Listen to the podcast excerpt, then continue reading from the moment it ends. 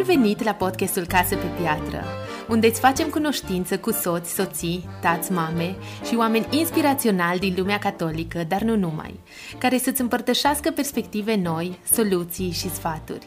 Împreună cu mine îmi doresc să redescoperi bucuria vieții de zi cu zi în familie și să întărești fundația căsniciei tale. Sunt Teodora Aușan. Pregătiți? Să începem! Salutare! Sunt foarte încântată să-ți prezint tema pe care o discutăm azi la podcast. E despre cum punem deoparte timp pentru cuplul nostru și cum discutăm dorințele noastre în cuplu, fără să ne manipulăm reciproc, în același timp să ne conectăm cu adevărat unul cu celălalt și la final, evident, să găsim soluții care să ne împlinească pe amândoi. Sună ideal, nu-i așa?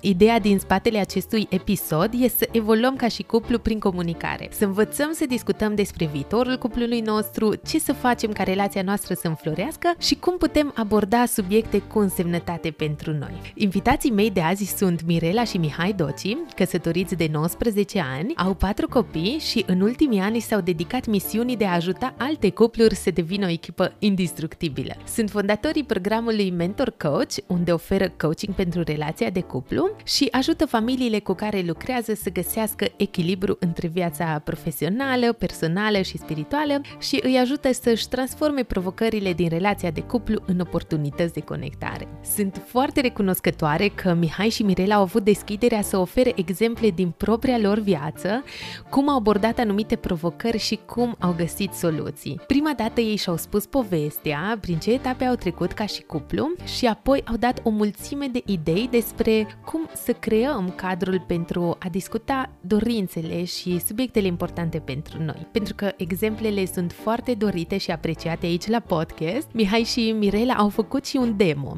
Cum ar suna o discuție legată de bani? Am luat exemplul finanțelor, care este la baza împlinirii multor dorințe și am povestit mai pe urmă și despre cum abordăm convingerile spirituale în cuplu, un subiect care e tot de interes pentru cei care ascultă acest podcast. Ce pot să-ți spun e că următorul date cu soțul sau soția ta nu va mai fi la fel după acest episod. Și ți-o zic din proprie experiență. Și sunt tare, tare bucuroasă să vă am alături de mine azi, Mihai și Mirela. Bun venit la Casă pe Piatră! Mulțumim de invitație! Mulțumim, Teo, de invitație! Mihai, pe tine te-am cunoscut acum mai bine de 10 ani, cred. Eram invitată la un studiu biblic, cerc de lectură, nu mai țin minte exact. Apoi ne-am văzut la nunta unui prieten drag și ce mică Clujul, că uite, până la urmă ne-am, ne-am reconectat acum și că am aflat de proiectul fain cu coaching-ul pe cuplu, pentru că și mie îmi place foarte mult coaching coaching cum v-am zis și vă sincer, mult timp nu am putut accepta ideea de coaching, poate cum se propune, pentru că mi se părea că se bate cap în cap cu valorile creștine și e foarte mult centrat pe sine. Acum văd altfel lucrurile de când am descoperit coach creștini și de când am descoperit și eu coaching-ul. Chiar, chiar sunt curioasă cum ați descoperit voi coaching-ul, cum ați ajuns practic în punctul ăsta în care sunteți azi așa, poate de la început. Simplu, aveam o nevoie care nu am reușit să o rezolvăm noi singuri, așa că am căutat resurse, așa am descoperit pe cineva care ne-a ajutat nu cu mentoring, nu cu expertiză, ci cu întrebări. Și am văzut efectul în viața noastră, exerciții de întrebări care a trebuit să medităm ca și cuplu împreună. În felul ăsta am, am zis, uite, unealt, dacă pui niște întrebări bune, poți să ai un rezultat foarte bun. Foarte interesant și am văzut și la voi pe site, este o diferență între terapie de cuplu și coaching pe cuplu. Și lumea are așa, cred eu, o impresie că dacă te duci undeva la orice expert sau la oricine, înseamnă că ai o problemă foarte mare, ceea ce nu, nu neapărat e cazul la coaching, nu? Diferența între terapie și coaching este destul de mare, în sensul că terapeutul se poziționează ca un expert, este un expert. Pe când în coaching, coachul nu trebuie să fie el expertul, ci el trebuie să proceseze împreună cu clientul problema și să îndrepte cumva prin întrebări spre un rezultat în viitor de dorit, ușor de atins, în care clientul poate să facă progrese simple, semnificative cu pași mici într-un timp scurt. Practic, la terapie mergi foarte mult în trecut, pe vindecare, uh-huh. pe când la coaching mergi mult pe viitor, unde ne dorim să, uh-huh. să ajungem, uh-huh. ceea ce povestim și astăzi. Dar vreau să ziceți mai mult din povestea voastră, cum ați ajuns unde sunteți azi, practic. Sigur, am cunoscut-o pe Mirela în prima mea zi de serviciu. Eu am plecat din Cluj după ce am terminat facultatea la București, așa că prima persoană care era la serviciu, care am întâlnit-o, era Mirela. Așa că m-am bucurat foarte tare să o văd, să o întâlnesc și că am putut să lucrăm împreună în aceeași echipă pentru mult timp. De fapt, de atunci, din prima zi, sunt astăzi mai mult de 20 de ani în care lucrăm în aceeași echipă. Faptul că am lucrat împreună în aceeași echipă ne-a, a, a fost un context în care să ne cunoaștem destul de bine la început și să relaționăm, să fim prieteni, doar ne-am dat seama că relația noastră cumva a evoluat într-o relație, într-o seară când am mers cu echipa la un restaurant și am început să mănânc din cartofi prăjiți a Mirelei și toată echipa s-au gândit la noi, ce faceți, ce e cu voi, este ceva între voi, mărturisiți. A trebuit să spunem, mm, cred că este ceva între noi de fapt. Eram mai apropiați. Entuziasmul nostru însă a început să scadă atunci când am început să identificăm o grămadă de diferențe între noi. Eu eram o introvertă profundă, cu atenție pe detalii, cu scopuri înalte, un, o zonă de confort restrânsă la doar puțini prieteni. Eu eram, în schimb, un extrovert maxim, plin de energie și spontan, fără multe planuri, luam viața așa cum este, ceea ce, evident, la prima încercare îți place, după care îți dai seama și despre tensiunile care apar din aceste diferențe foarte mari. Pe măsură ce ne cunoșteam mai mult, ne plăcea mai mult unul de altul, dar și creștea prăpastia diferențelor între noi. Eram uh, despărțiți de mediul religios în, în care proveneam, de cultura din care proveneam, așteptările părinților mari de la noi și chiar de preferințele culinare diferite. Dar nu cartofi prăjiți, pentru că ea vă plăceau la amândoi, da, nu? Da, da. Aceste conflicte de valori au adus frământări interioare lui Mihai și mie o nesiguranță foarte mare legat de viitorul nostru împreună. Și de câteva ori a trebuit să facem pauză în relație din cauza aceasta. Asta înainte de căsătorie, da, nu? Da, Mhm. Totul a avut să se schimbe în momentul în care am realizat, cum spuneam mai devreme, am realizat că am nevoie de ajutor, că nu găsesc resurse să merg mai departe și sigur doream să avem o relație bună și în fața oamenilor și în fața lui Dumnezeu. Așa că am început să, să căutăm resurse și atunci când cauți și găsești un cuplu chiar de colegi de noștri cu mai multă experiență în relația de căsnicie, ne-au abordat și ne-au ajutat să identificăm obstacolele care le aveam și să trecem peste ele și să facem un plan concret de acțiune. Cred că a fost prima întâlnire cu coaching-ul acum aproape 20 de ani. Această turnură ascendentă ne-a ajutat să identificăm care sunt obstacolele, să nu le ignorăm, obstacolele din calea relației noastre, să nu le ignorăm și să ni le asumăm, să le depășim împreună. Decizia de a ne căsători a urmat destul de repede după aceea. Și totul a fost uh, simplu după această decizie am trăit fericiți până la deci bătrânețe. Nu chiar așa, nu chiar așa. Viața reală bate filmul, nu?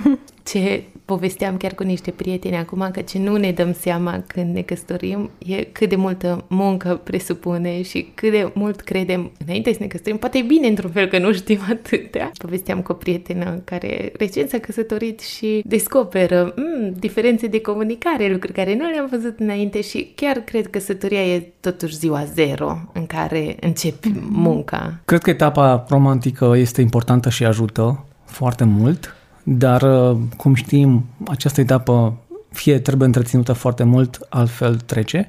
Și în cazul nostru s-a terminat destul de repede din cauza că s-au născut copii foarte repede după ce ne-am căsătorit și sigur au adus multe, multă bucurie și entuziasm. Faptul că aveam băiat, băieți, avem acum patru băieți, a fost super pentru noi, totuși a fost și provocator, pentru că la nașterea unui copil el nu vine cu instrucțiuni și asta aduce multe tensiune în relația de cuplu. A fost multă luptă de, de putere, cine e mai corect, cine face mai bine, lucrurile, din nou, tensiune și lucruri pentru care n-am fost foarte pregătiți. N-am mers înainte la workshop-uri despre cum să rezolvăm conflicte. A trebuit să învățăm în fiecare zi lucruri noi.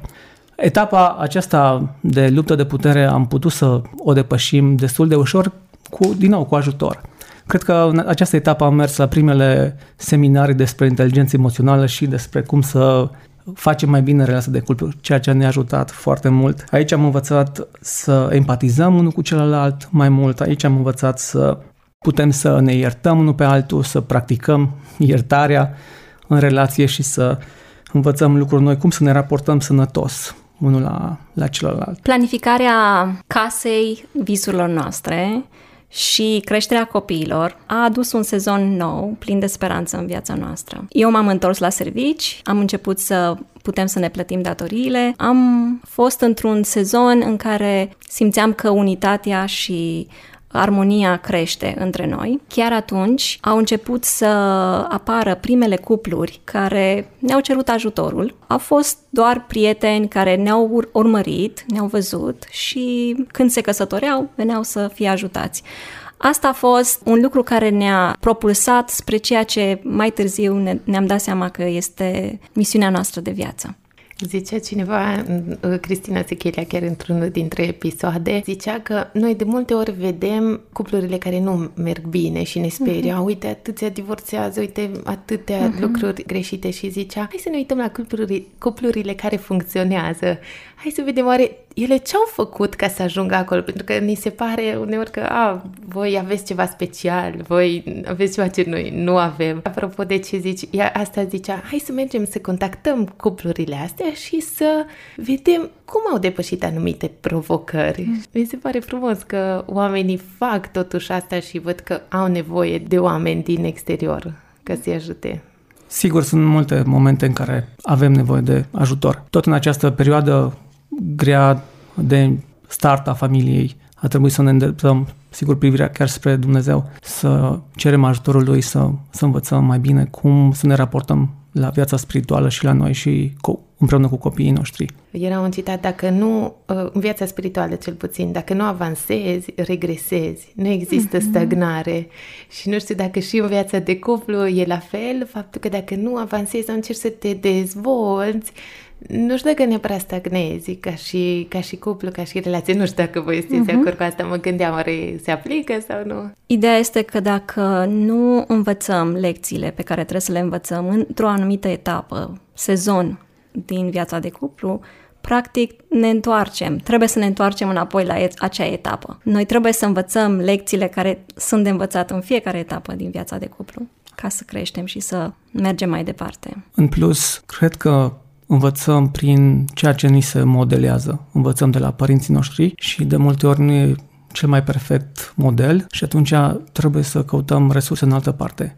Cum să îmi cer iertare profund din inimă cuiva. Nu prea sunt multe seminarii pe chestia asta, așa că trebuie să mergi fie la o carte bună, fie la o persoană bună care să modeleze cum să faci lucrul ăsta bine. O altă etapă importantă prin care am trecut ca și cuplu și care ne-a maturizat foarte mult a fost chiar etapa traversării vârstei mijlocii, chiar se cheamă criza de vârstă mijlocie. Și aici am văzut alte cupluri care trec prin această etapă și noi am zis, o, noi am fost pregătiți deja, am fost la cursuri, noi știm cum să traversăm criza asta fără să avem o criză noi ca și cuplu, dar nu a fost așa. Cred că a trebuit să trecem prin ea și să avem experiența noastră personală de a trece. Problema este că s-a suprapus chiar cu criza de COVID și cu alte lucruri care au venit, de exemplu moartea unui părinte, au venit din nou lucruri foarte grele pentru noi, așa că ce ne-a ajutat în această etapă a fost, din nou, alt cuplu care a investit în noi ne-a ajutat să ne identificăm povestea noastră personală, cine suntem noi ca persoane, ca și cuplu, care este povestea noastră și cum povestea noastră poate să aibă un impact în viitor, în alte relații. Am descoperit că prin aceste etape am putut să trecem doar datorită conectării noastre cu Dumnezeu, unității și comunicării bune pe care am dezvoltat-o în tip între noi și parteneriatului din cuplu. Credem că cea mai bună moștenire pe care o putem lăsa copiilor și generațiilor următoare este această relație de cuplu sănătoasă. De aceea, misiunea noastră a devenit să susținem cuplurile să devină acea echipă indestructibilă, care își găsesc rolul și contribuția pe care o pot aduce în, în lume împreună. Când aud undeori astfel de mesaje care mă inspiră, pe de parte parcă simt și că am pierdut ceva, dacă ceva nu merge. Mă pun în locul unei persoane care poate simte că viața de cuplu nu e ce ar trebui să fie și că nu suntem conectați și ca și cum e imposibil să mai schimbi. Resemnarea aceasta că nu mai putem, dacă noi n-am investit 10 ani, acum să investim. Mm-hmm. Chiar curioasă ce părere aveți de asta. Cred că niciodată nu e târziu. Astăzi, dacă începi, este perfect și uh-huh. ne bucurăm că putem să întâlnim cupluri la început și e foarte bine că vin cupluri să se pregătească pentru relație de căsătorie și ne bucurăm să lucrăm chiar și cu cupluri care trec prin aceeași perioadă de criză mijlocie când identitatea este pusă la încercare, când nu mai știu dacă vor să facă același lucru în următorii 20 de ani și au întâmpinat tot felul de, de probleme, plus creșterea copilor, plus alte nevoi. Dar ne bucurăm să începem ori de unde ești. De fapt, Coachingul de cuplu, mie îmi place să-l asociez foarte mult cu mersul la sala de sport. Este, dacă îți dai seama că poate ai mai înțepenit un pic, e bine să începi să faci niște exerciții. Și e bine să ai un coach care să spună, uite, cam cum să faci și să faci și să fii și motivat să faci, să te asiste. De asta ne place foarte mult coaching de cuplu. Practic asta îmi doresc să fie și minutele care urmează un fel de antrenament la sală cu voi. Uh-huh. Eu o să fiu reprezentanta cuplului celor din care ascultă. Practic să facem niște exerciții, să ne antrenăm mușchii. Noi avem practic în plan să povestim despre cum să abordăm niște subiecte încărcate de multe emoții care au multă însemnătate pentru noi și sunt importante pentru noi. Asta, asta vrem să povestim. Am ales împreună două subiecte care sunt uh, grele pentru ca să le abordăm, în primul rând, noi trebuie să ne întâlnim. Chiar mă gândeam ce des putem să cădem oricare în plasa aceasta a comunicării de serviciu în familie în care comunicarea noastră se rezumă doar la ai dus gunoiul, ai la copii, mm-hmm. a fost bine acolo, ai programat nu știu ce, ai făcut asta și comunicarea care are mai multă însemnătate, care sunt visele mele, unde vrem să evoluăm ca și cuplu, unde ne vedem ca și cuplu, ce ziceați voi, care e identitatea, misiunea noastră. Nu mai prea mm-hmm. le discutăm și atunci poate de aici să pornim un pic, să ne ajutați cum să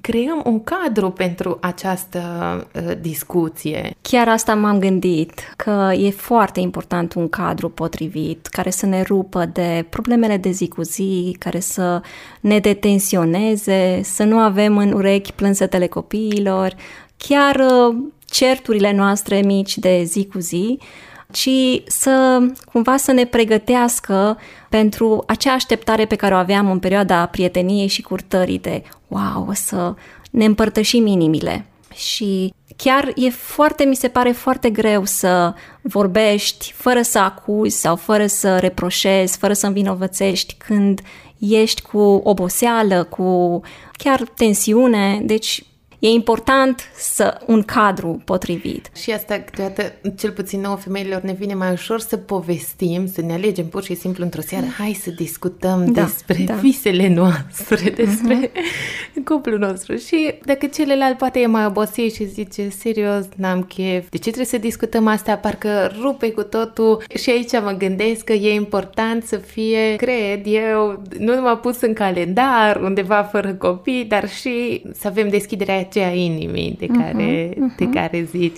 da. să ne auzim. Da. Și în momentul în care cumva ne simțim fiecare dintre noi mai prețioși, poate că am ieșit undeva la un restaurant uh, în care nu soția trebuie să gătească, atunci practic suntem mai cu atitudine mai spre a fi deschiși și de a ne orienta spre a ne împărtăși inimile. Chiar dacă ești acasă, poate niște lumânări o mâncare mhm. bună sau o cafea bună, sau dacă este dimineață, ajută foarte mult cuplu să se conecteze, să primească fiecare un semnal că este poate un timp special. Pe lângă un cadru potrivit, e important uh, ca această întâlnire să fie planificată să fie cineva care își asumă responsabilitatea de a se gândi la detalii, pentru că detaliile fac diferența. Fie că ne-am asumat responsabilitatea pentru o anumită perioadă,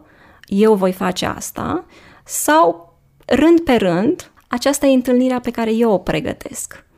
unde o să fie, când, cine o să stea cu copiii, ce o să vorbim, care este subiectul pe care vrem să-l atingem în această întâlnire. După un timp nu mai poți să fii foarte spontan și poate trebuie să planifici mult mai bine. Da, sunt de acord și îmi place așa de mult asta cu organizarea și cine își asumă, pentru că de multe ori cădem în plasa aceea, a, eu tot timpul fac asta, sau eu, eu tot timpul zic unde să mergem, sau eu, eu vreau să discutăm și tu zici că nu, sau zici de ce să fim așa serioși, să fim mai spontani. Uh-huh. și, și îmi dau seama ce mult ajută să, chiar dacă ne dorim asta și doar o persoană care își dorește în cuplu asta, să-și asume, zic, uite, eu pentru noi vreau vreau să organizez eu, uh-huh. tu doar vină și după aia uh-huh. poate ni se face o rutină, nu? Da, da. Poate după o vreme obosești să fie aceeași persoană care face asta, dar în funcție de sezonul în care suntem, se poate că dacă este o mămică obosită acasă, poate ar fi fain ca soțul să se gândească la o astfel de întâlnire. Și cum îl motivăm? Că acum ar fi, toată lumea e de acord. Okay. Ideea este când devenim conștienți cât de important este ca să avem astfel de întâlniri în doi, atunci cred că, deci motivația contează foarte mult. Când avem un scop comun al întâlnirii. De ce să ne întâlnim? În perioada când poate nu ai copii mult mai ușor și cuplurile de obicei ies foarte mult, pleacă în vacanțe, în city break-uri, e mai ușor. Dar acest obicei poate trebuie ținut mai cu sfințenie, să zic, după ce apar copiii, după ce apar problemele, pentru că atunci te pot trage multe lucruri departe de a ține relația de cuplu ca o prioritate. Copiii mici, în special, sau poate e aceeași perioadă și la noi s-a întâmplat să se suprapună perioada copiilor cu perioada de ascensiune în carieră. Vrei foarte mult de la carieră, lucrezi ore în plus, vii târziu, și cu atât mai mult trebuie să prioritizăm relația asta cu Cred că ține de intenționalitate și de planificare, așa cum spunea Mirela, și dacă nu este, poate și spontanitatea, cum sunt eu, și atunci funcționează. Chiar dacă neplanificat, poate mai spontan, e foarte bine. Cred că o discuție de la care poți să începi această motivație este hai să vedem cum, cum stăm în relația de cuplu, hai să vedem poate ce, ce ne sabotează relația de cuplu? Ce ne frânează ca să nu mai ieșim? De multe ori sunt obstacole foarte mici. Ba, crezi că nu ai buget pentru chestiunea asta. Ba, crezi că trebuie să fie ceva foarte special. Ba, crezi că sigur nimeni nu o să stea cu copii. Dar sunt obstacole foarte mici care se pot depăși foarte, foarte repede atunci când stai la o discuție și abordezi sincer această țintă, acest obiectiv de a ține flacăra relației cumva, printr-o metodă. Nu știu, poate unii sunt mai creativi și îi place să scrie soțul cu pasă de dinți pe oglinda din baie, te iubesc și alte cuvinte, sau bilețele sau SMS-uri. Și contează și acest lucru. Dar contează, cred că, atunci când planifici chiar și subiectul care vrei să îl abordezi și mm-hmm. poți să pornești de la problemă, poate, dar e mai important să pornești poate de la un obiectiv. E mai ușor, motivează pe celălalt o dorință care avem în cuplu decât, știi, hai să abordăm o problemă. Deși mm-hmm. e valid. Cred că, că și Asta e o facem, nu? Oricum, mm-hmm. hai să discutăm, trebuie să discutăm, da. dacă tonul ăla de abia aștept, știi, adică nu. Și asta poate să devină chiar un sabotor, uh, în sensul că, wow, nu cred că vreau să merg acolo. Mm-hmm. Sunt așa de obosit de atâtea discuții, dar un exercițiu pe care noi îl propunem uh, cuplurilor este exercițiul trei dorințe. Ce spune acest exercițiu?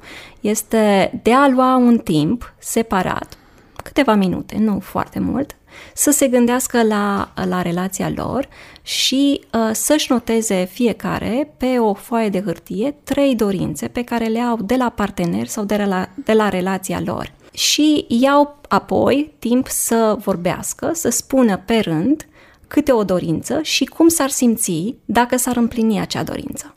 E foarte simplu și după o astfel de discuție poți să plece cu șase subiecte pe care le au de discutat la următoarele întâlniri. Propunem chiar un demo. Da. da, chiar vreau. Și e foarte frumos să scrii. Mi se pare super interesant să scrii, că atunci știi că nu o să fii întrerupt sau influențat la celelalte două dacă tu ți exprimi una. Mi-ar plăcea să nu știu, dacă ai zis că poți să zici și de partener, uh-huh. nu numai de cuplu, să fim altfel și celălalt intervine, ce, cum, nu suntem bine sau... Uh, vreau numai un pic înainte să, să ziceți cum să facem asta, să, uh, să zic noi cum am reușit până, până acum în relația de cuplu, e să ne punem o regulă. De avem regula, bine, asta e de la echipele de familie din care facem parte, o dată pe lună trebuie să facem un sit-down, așa se numește, adică să ne întâlnim și să povestim mai mult decât comunicarea asta de serviciu. Pe noi ne ajută să avem regulă, pentru că și un grup, pentru uh-huh. că mhm. dacă ceva ne trage de mânecă și știm că, ah, n-am făcut sit down nu. Uh-huh. adică nu ne-am întâlnit și știm că întâlnirea e duminică, atunci vineri sau sâmbătă, sigur o să, o să povestim și asta, asta poate fi de ajutor pentru uh-huh. ceva să fie, să fie o regulă. Da, da. Faptul că știi că cineva te ține în socoteală într-un fel, te motivează. Da. Și ne avem nevoie de să fim motivați și în viața personală și în lucrurile acestea mici. Noi știm la serviciu că trebuie să fim motivați, dar ne dăm seama că noi avem nevoie de toate motivații și să punem hainele la spălat sau să facem lucruri așa de mici. Mm-hmm. O regulă importantă la acest exercițiu este să spui dorința, dar să atașezi și o emoție pozitivă împreună cu acest exercițiu. Emoția o să ne motiveze mai mult. Nu numai dorința, dar și emoția, acea emoție pozitivă. Și hai să încercăm hai. un exercițiu. Uh-huh. Mirela, ce ți-ai dorit să discutăm la următoarea întâlnire ca un subiect care vrei să-l abordăm împreună ca și cuplu? Uh-huh. Care e o dorință și poate care e o emoție care vine cu această dorință? Da, mi-aș dori la următoarea noastră întâlnire să discutăm despre cum am putea pune deoparte un buget pentru a putea să angajăm o persoană care să mă ajute la curățenie o dată pe săptămână. Și m-aș simți iubită în mod practic de tine, m-aș simți mai relaxată și entuziasmată să știu că am mai mult timp să pun deoparte pentru ceea ce contează cu adevărat pentru noi. Ok, lasă-mă să rezum ce am înțeles de la tine. Dacă înțeleg bine, mi-ai spus că ai dorit să planificăm un timp în care să ne întâlnim să discutăm despre un buget, cum să organizăm un buget, încât să putem angaja pe cineva o dată pe săptămână să ne ajute cu curățenia și asta te-ar face să te simți iubită și apreciată și poate să ai mai mult timp pentru tine, pentru noi ca și cuplu. Da, da. Ai înțeles foarte bine. Super. Dar, practic, când scrii pe bilețel și cum te simți, uh, tot cumva la fel trebuie să repeți exercițiul, să zic cu celălalt, dacă eu aș fi scris poate la fel ace- același uh, lucru, hai să vedem cum punem un buget deoparte ca să angajăm uh, pe cineva la curățenie cum sună discuția, nu știu, mă gândesc, Marcel, cât de dornic ar fi să repete ce am zis eu sau cum. Mi se pare uh-huh. foarte fain, dar încerc să-mi dau seama, uh-huh. practic, cum aș putea să fac dacă noi nu avem exercițiul acesta în uh-huh. familie. Da. Orice se învață, când deja devine o rutină într-un fel, nu mai pare ceva care nu e natural. Dar, într-adevăr, este nevoie de un pic de muncă ca să mă obișnuiesc, să știu că dacă eu folosesc aceste emoții și că celălalt reproduce ceea ce eu am zis, asta ajută relația noastră. Pentru că ne orientează nu pe ce nu face bine partenerul, ci pe ce ne-am dori ca relația noastră să fie mai bună. Chiar aici este poate cheia. Pentru că dacă spui o dorință, celălalt partener spune, oh, da, eu fac asta, da, eu intru în apărare imediat și uh, contestez. Nu cred că asta e o problemă importantă. Dar atunci când ești pus în situația să spunem ce ai înțeles, nu te mai focalizezi pe oh, am o problemă, ci pe dorință. Care e dorința celălalt? Și atunci când te focalizezi pe dorință, pe ceva pozitiv și pe emoția pozitivă, ce se întâmplă este că acest lucru atrage după sine o reacție emoțională pozitivă. Pentru că dacă este ceva greu, o chestie negativă, atrage anxietate, apoi răspunzi din anxietate. Dar dacă spui o emoție pozitivă și o repeți, oh, cred că te simți iubită dacă am pune acest buget deoparte. Oh, cred că vreau să fii iubită. Dintr-o dată este o emoție pozitivă care atrage după sine o acțiune pozitivă. Chiar și ascultarea. Și chiar să mă uit în ochii celorlalți să spun, am auzit ce ai spus Sunt curioasă care sunt cele mai comune dorințe pe care le, le-ați observat așa la coplurile cu care lucrați. Cred că cel mai mult este dorința de comunicare, de a sta împreună. Uh, foarte puține cupluri au acest obicei, cum ați spus și voi, de a avea un, un, un timp și un loc. Și de obicei, doamna din cuplu are mult mai multe nevoi de acest gen de a fi ascultată, de a fi auzită. Nu neapărat uh-huh. de a fi rezolvate niște probleme, pe cât dorința de a fi auzită. Și asta nu costă foarte mult. Să spui, am auzit ce ai zis, sunt de acord să validez. Și domnii pe partea cealaltă? Ciudat, dar mie mi se pare că și ei vor să fie auziți în diferite situații, da, să fie validați într-un fel că, de exemplu... Aprobați. Da, validați, aprobați că practic sunt uh, oameni care își doresc ca familia lor să fie bine, bunăstare, de asta poate dau mult mai mult timp la servici, pentru că vor să susțină familia. Dar când își iau timp să meargă mai profund la emoții, la temeri, la răni chiar, soția aude motivația din spatele soțului. De ce am stat mai? Pentru că eu mi-am imaginat că o să îi fac pe ai mei să știe că sunt iubiți mai mult. Și atunci nu mai intervine în vinovățirea. Cumva soția vine dintr-o cu altă atitudine, atitudinea de a, ok, înțeleg motivația pentru care ai întârziat acasă în seara asta. Nu înseamnă că aprob neapărat alegerea pe care ai făcut-o, dar te-am auzit. Te-am auzit că de fapt în spate a fost o dorință de a susține, o dorință de a arăta dragoste.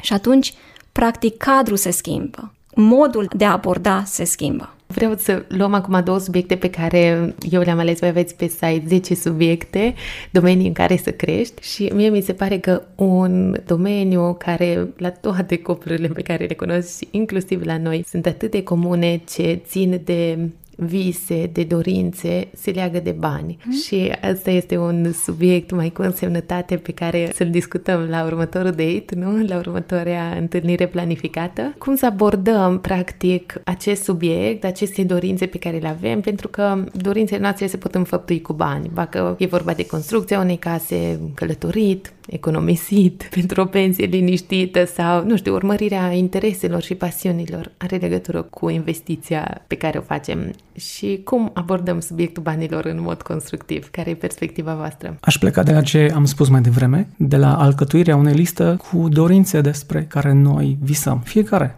în, în cuplu. Poate sunt priorități diferite. Poate el vrea casă, poate vrea mai multă relaxare, nu știu. Dar împărtășirea acestor vise și dorințe este foarte, foarte importantă. Chiar un exercițiu de genul cum am modelat mai devreme poate să fie un, un start foarte, foarte bun. Ai o listă, știi care sunt niște priorități care și celălalt le știe și poți dintr-o listă de șase lua poate unul sau două la care să spui, uite, hai să ne întâlnim și să discutăm despre această prioritate care avem în cuplu. Un alt lucru care poți să faci, pentru că nu totdeauna lucrurile sunt foarte pozitive, uneori vine povara asta financiară vine cu multe frustrări. Ai putea să pui un timp în care să discuți o frustrare care o ai deja. Sau în, tensiune. Da, o tensiune care o ai în relație de cuplu și să abordezi de acolo dacă vrei să dai la o parte poate aceste probleme într-un fel ca să faci loc la, la vise. Și atunci chiar un timp în care să abordezi o tensiune care ai în relație de cuplu și să comunici pe acest subiect face loc sigur pentru discuții mai adânci. Dar uh, noi credem că problemele se pot depăși foarte ușor dacă există această comunicare foarte bună, această comunicare asertivă și ascultare activă. De cele mai multe ori, când discutăm despre o problemă, putem să discutăm uh, într-un fel de monolog paralel. Când folosim monologul paralel, ce se întâmplă este că ambii vorbesc, dar nimeni nu ascultă. Și asta se întâmplă când discuția noastră este într-un moment nepotrivit, când uh, suntem frustrați, când suntem uh, obosiți, tensionați. Ce noi propunem este să nu avem o astfel de discuție când suntem obosiți, tensionați, frustrați, supărați, pentru că atunci tendința de a folosi acest monolog paralel este mult mai mare. Chiar auzeam de un cuplu că nu au discuții în contradictoriu după ora 10 seara. Uh-huh. Dacă se iscă o discuție în care ei nu sunt de acord și au făcut o regulă, să zică lăsăm pe a doua zi. Uh-huh. Nu mhm. mai continuăm discuția uh-huh. acum. Pauză. Okay. Da.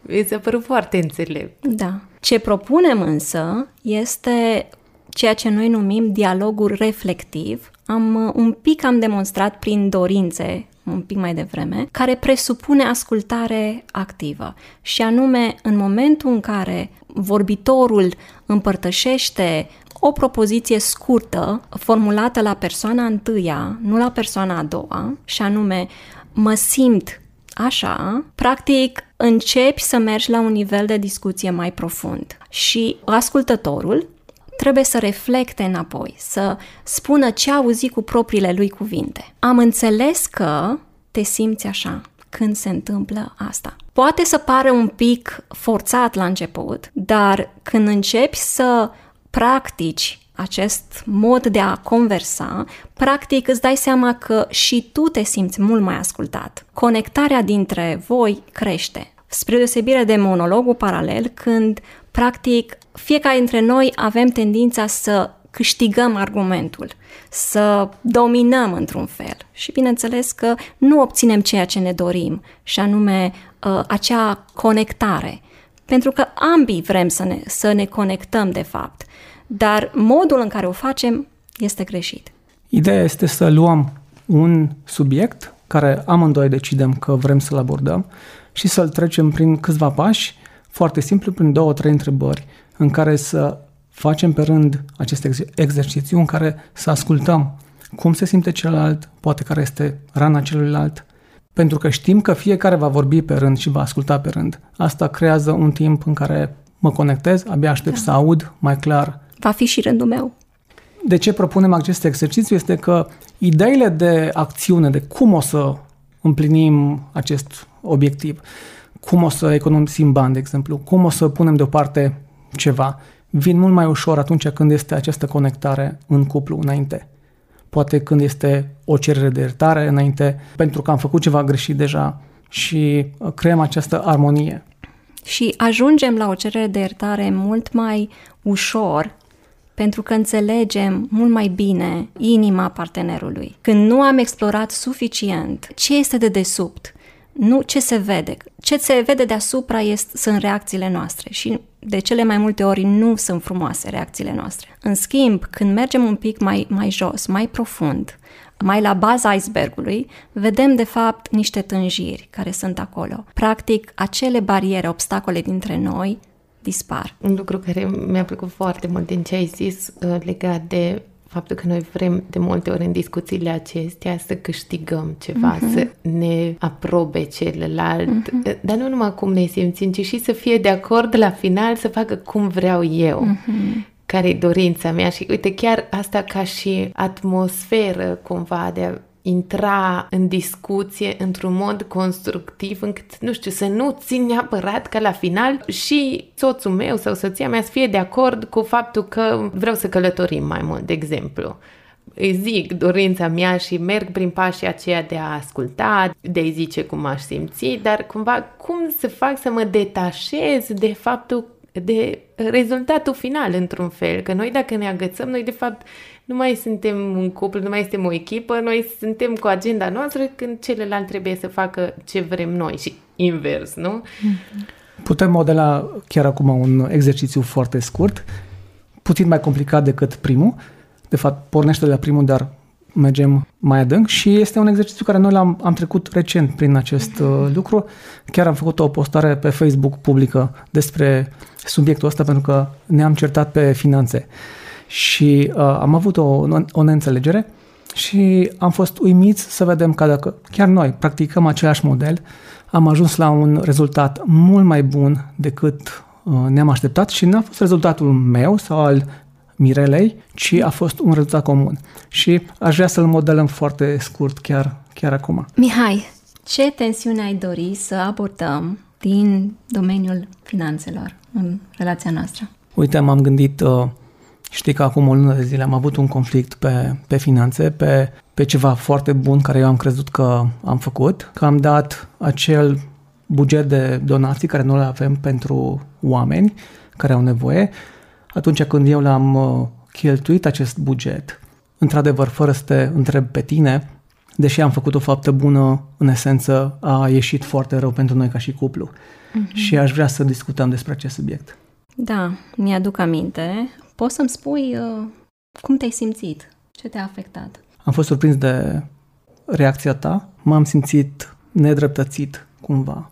Pentru că eu am crezut că am făcut o faptă bună, de fapt, care și tu ți-ai fi dorit să, să o fac. Deci înțeleg că te-a surprins reacția mea uh, la o faptă bună pe care ai făcut-o și chiar te-ai simțit neînțeles de, de mine. Da. Mai sunt alte emoții care le-ai trăit în, ace- în acel conflict al nostru? Cred că m-am simțit nedreptățit, neînțeles și neaprobat uh-huh. pentru ce am făcut. Deci nedreptățit, te-ai simțit și neaprobat și neînțeles. Ce te-a rănit, de fapt? Cred că cel mai tare m-a rănit că m-am simțit că nu ai avut încredere în mine să gestionez acest buget, care uh-huh. este un buget comun, care noi l-am stabilit. Deci te-a rănit faptul că nu am avut încredere în tine, pentru că deja ți asumasei uh, responsabilitatea de a administra bugetul de donații în casa noastră.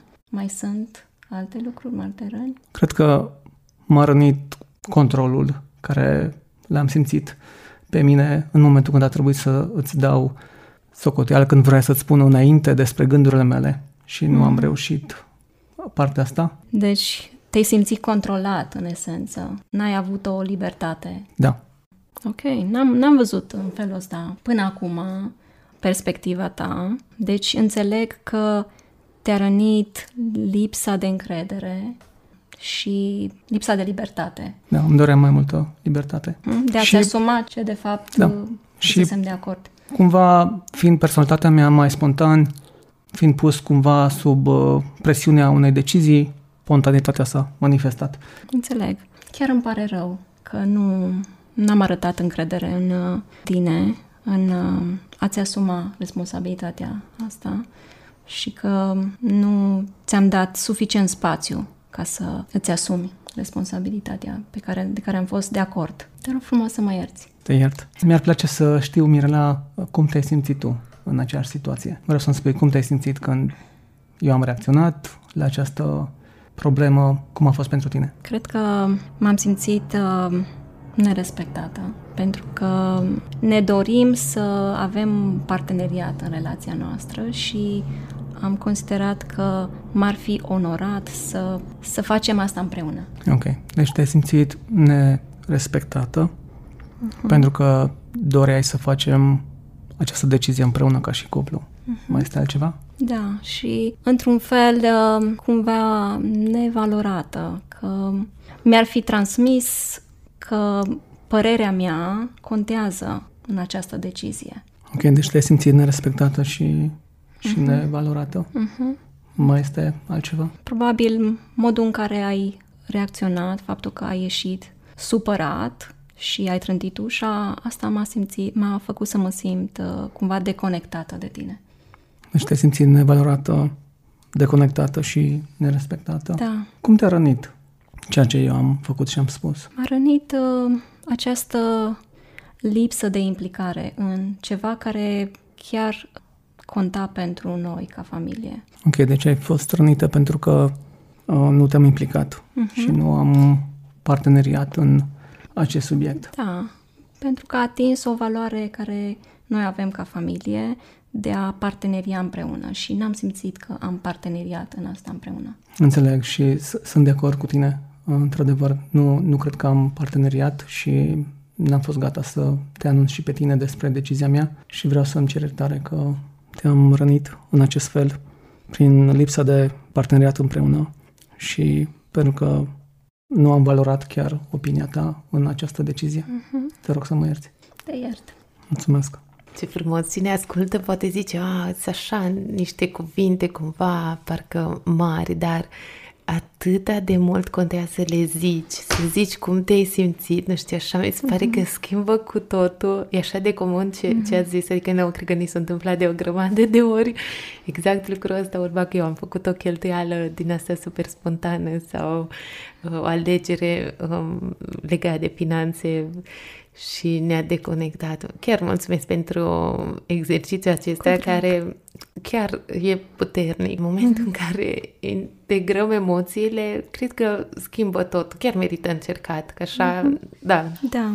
Și dacă da. nu ți-aduce aminte niciuna dintre întrebări, poate să-ți aduce aminte două lucruri, să întreb cum te-ai simțit sau cum te-am rănit. Sunt niște întrebări foarte puternice și faptul că vrei să asculți și vrei să uh, reflectezi, să oglindești înapoi, uh-huh. cred că are așa de mare valoare. Uh-huh. Hai să spunem și cum am uh, soluționat, pentru că soluția la problema asta a mea cu spontaneitatea și faptul că oamenii mi se adresează în primul rând mie ca și cap de familie cu o nevoie și mă simțeam îngrădit cumva, valorez parteneriatul împreună și cred că trebuie luate decizii, mai ales când vorba de bani și bugete mai mari dar spontanitatea de multe ori m-a, m-a împiedicat. Și uite cum am rezolvat. Când am ajuns la pașii de acțiune despre, ok, cum rezolvăm această situație ca să nu se mai întâmple, a fost foarte, foarte ingenios. Am decis că spontanitatea este, nu e neapărat rău și suntem îndemnați să, să fim spontani în dărnicia noastră, să nu raționalizăm, a, da, ce se întâmplă. Și atunci am stabilit că sume până la 500 de lei, de exemplu, uh, am libertatea să le cheltuiem din bugetul acesta fără să dăm socoteală unui altuia. Dacă avem noi uh, pe inimă să facem o binefacere, putem să o facem până la această sumă. Dar dacă sunt sume mai mari, de 500 de lei, am decis că este un prag de la care noi trebuie să discutăm despre această problemă. Astfel a fost împlinită și nevoia mea de spontaneitate și nevoia ei de predictibilitate și de plan și de parteneriat împreună. Asta vrem să vă întreb. Deci, practic, după ce ne împărtășim emoțiile, urmează și acțiunea? Da, adică bineînțeles. Doar că uh, acțiunea urmează după o explorare clară a ce s-a întâmplat, de fapt. A merge mai adânc în, în emoțiile noastre, în temerile chiar noastre și rănile pe care le-am experimentat. Apoi putem să mergem la ce am putea să facem. Și fiecare poate să vină cu două, trei idei. Uite, avem problema asta, s-a mai repetat, n-a fost prima dată când eu am făcut acel lucru. Dar când am pus punctul și am zis, ok, trebuie să discutăm o strategie clară, a fost simplu să vin cu două, trei idei, Mirela a avut două, trei idei și din astea două, trei idei am făcut un plan concret de acțiune și am zis, până la această sumă avem libertatea, de la această sumă trebuie să discutăm. E simplu, ține minte și de atunci am salvat o grămadă de alte conflicte care puteam să le avem din cauza spontaneității mele sau din cauza planificării Mirelei foarte atente. Și avem amândouă. N-am sacrificat nici una, nici cealaltă. Și este un win-win din cauza că am explorat bine care sunt, de fapt, emoții, care sunt temerile care le ai cu privire la această problemă.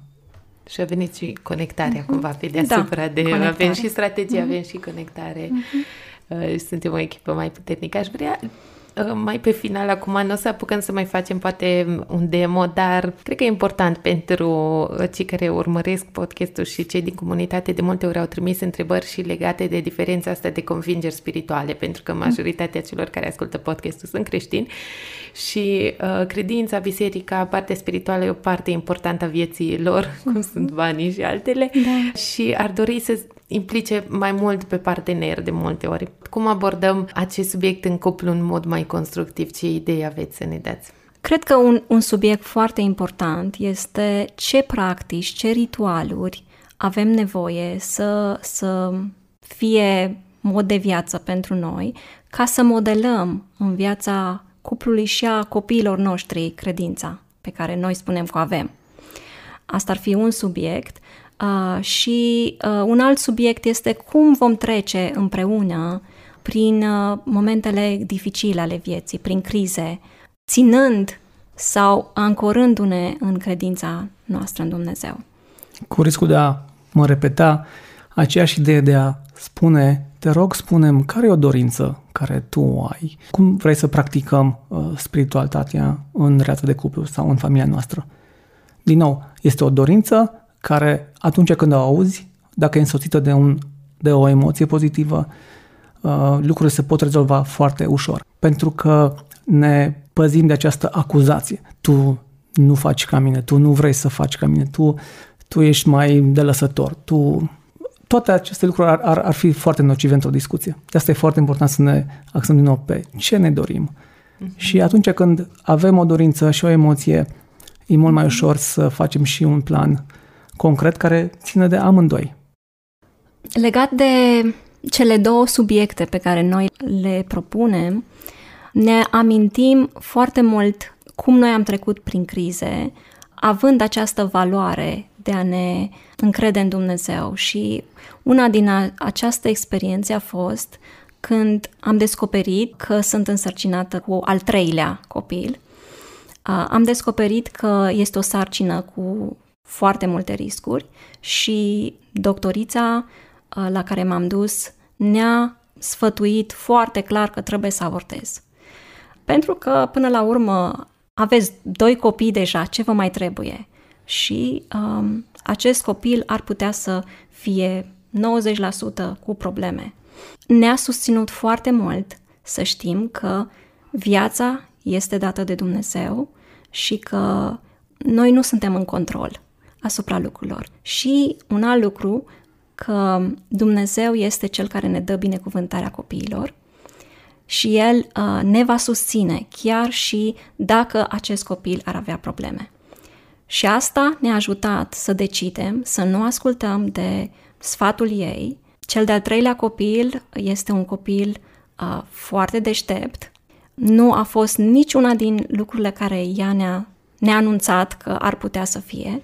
Se putea să fie, dar a fost o alegere uh, prin credință de a merge chiar și în lucruri grele cu Dumnezeu. Și cred că Dumnezeu a onorat uh, treaba asta. Am știut de la început uh, care sunt valorile noastre, le-am, le-am stabilit și a fost mai ușor să mergem împreună prin criza asta, pentru că am știut care este uh, dorința noastră și ce vom face. Cumva am practicat asta și, și înainte și când a venit o problemă nu a fost ok, hai să ne schimbăm acum.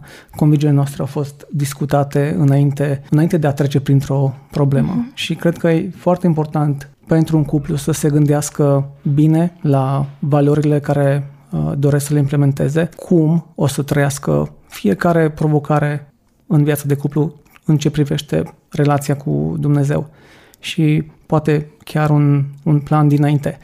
Pentru că atunci în, în provocare să nu mai fie o, un stres prea mare. Noi am știut din, din primul moment, noi nu o să facem întrerupere de sarcină. Medicul a fost surprins să audă lucrul ăsta. Am mers cu încredere și chiar am spus la doamna doctor, o să venim cu acest bebeluș și vi-l arătăm. Și am fost și am arătat. Și a fost o sărbătoare, să zic, pentru, pentru toată lumea.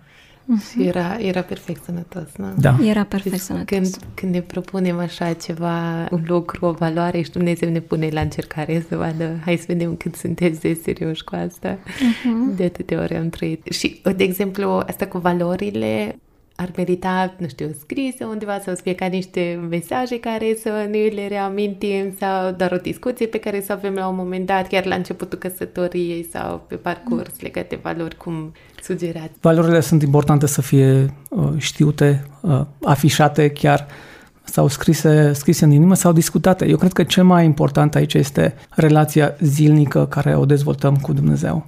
Pentru că dacă zilnic ne citim uh, Scriptura, discutăm sau ne rugăm împreună, se formează acest obicei și uh, atunci când vine o problemă sau o schimbare de program sau un alt copil sau uh, pentru că am, avem o stabilitate deja, uh-huh. avem o practică care o folosim zilnic, chiar dacă poate uneori sărim peste un timp devoțional, să zic, dar știm că noi avem ca prioritate să punem rugăciunea și citirea Scripturii cu copiii, de exemplu, împreună.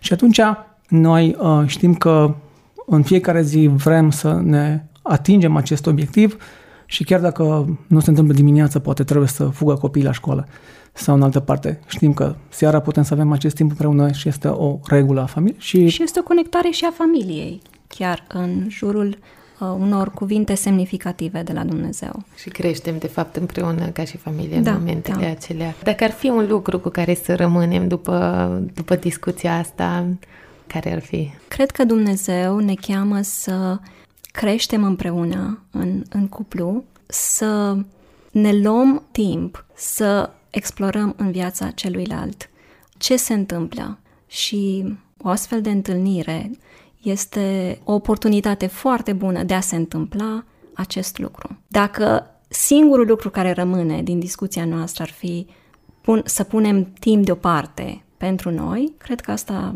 ar fi cel mai valoros. Știi ce face Dumnezeu când noi vorbim? Nu știu. Dumnezeu ascultă. Ah, și eu cred că ideea asta de ascultare, de vreau să te aud, vreau să-ți aud tânjirea inimii, este foarte, foarte importantă și trebuie practicată. Ne place foarte mult să dăm lecții, să vorbim, să ne simțim noi auziți, dar ascultarea în cuplu, și nu numai în cuplu, și în orice alte relații, ascultarea uh, este super importantă. Eu aș merge pe ascultare, pe auzire cu adevărat a celuilalt. Vezi că avem nevoie de antrenament, avem nevoie de să practicăm tot timpul și ce cadru mai bun totuși decât căsătoria să facem mușchi ăștia de care ziceai să, să mergem la sală, între ghilimele, ca să ne antrenăm și să devenim persoane mai bune în, în cuplu, ascultând, întâlnindu-ne uh, foarte frumos. Eu, pe final, am două întrebări pentru fiecare invitat, astea sunt standard, nu știu că le mhm. știți, dar aș vrea să răspundeți pe scurt cu primul lucru care vă vine în minte, o carte care v-a marcat și de ce și o persoană care v-a marcat și de ce și rămânem așa cu, cu ceva da. de la voi. Uh, o carte care pe mine m-a marcat este Minciuni pe care le cred femeile. Autoarea este Nancy Lee DeMoss și a fost foarte de ajutor pentru mine să identific convingeri greșite pe care le-am avut și să le înlocuiesc cu adevărul lui Dumnezeu. Pentru mine, uh, o carte care am recitit-o de mai multe ori este Puterea relației de Henry Cloud. Este o carte importantă care vorbește despre cât de important este să fii conectat într-o relație cu cineva. Pentru că de multe ori poți să fii deconectat sau chiar să fii într-o relație toxică cu cineva și, și nici nu știi cum te afectează. Și cartea asta mă învață în fiecare zi să caut acele conexiuni importante. Conexiunea cu soția mea, conexiunea cu copiii, conexiunea cu alte persoane din jurul meu și să evit uh, conexiunile nesănătoase. Deci asta este pentru mine cea mai, cea mai bună carte.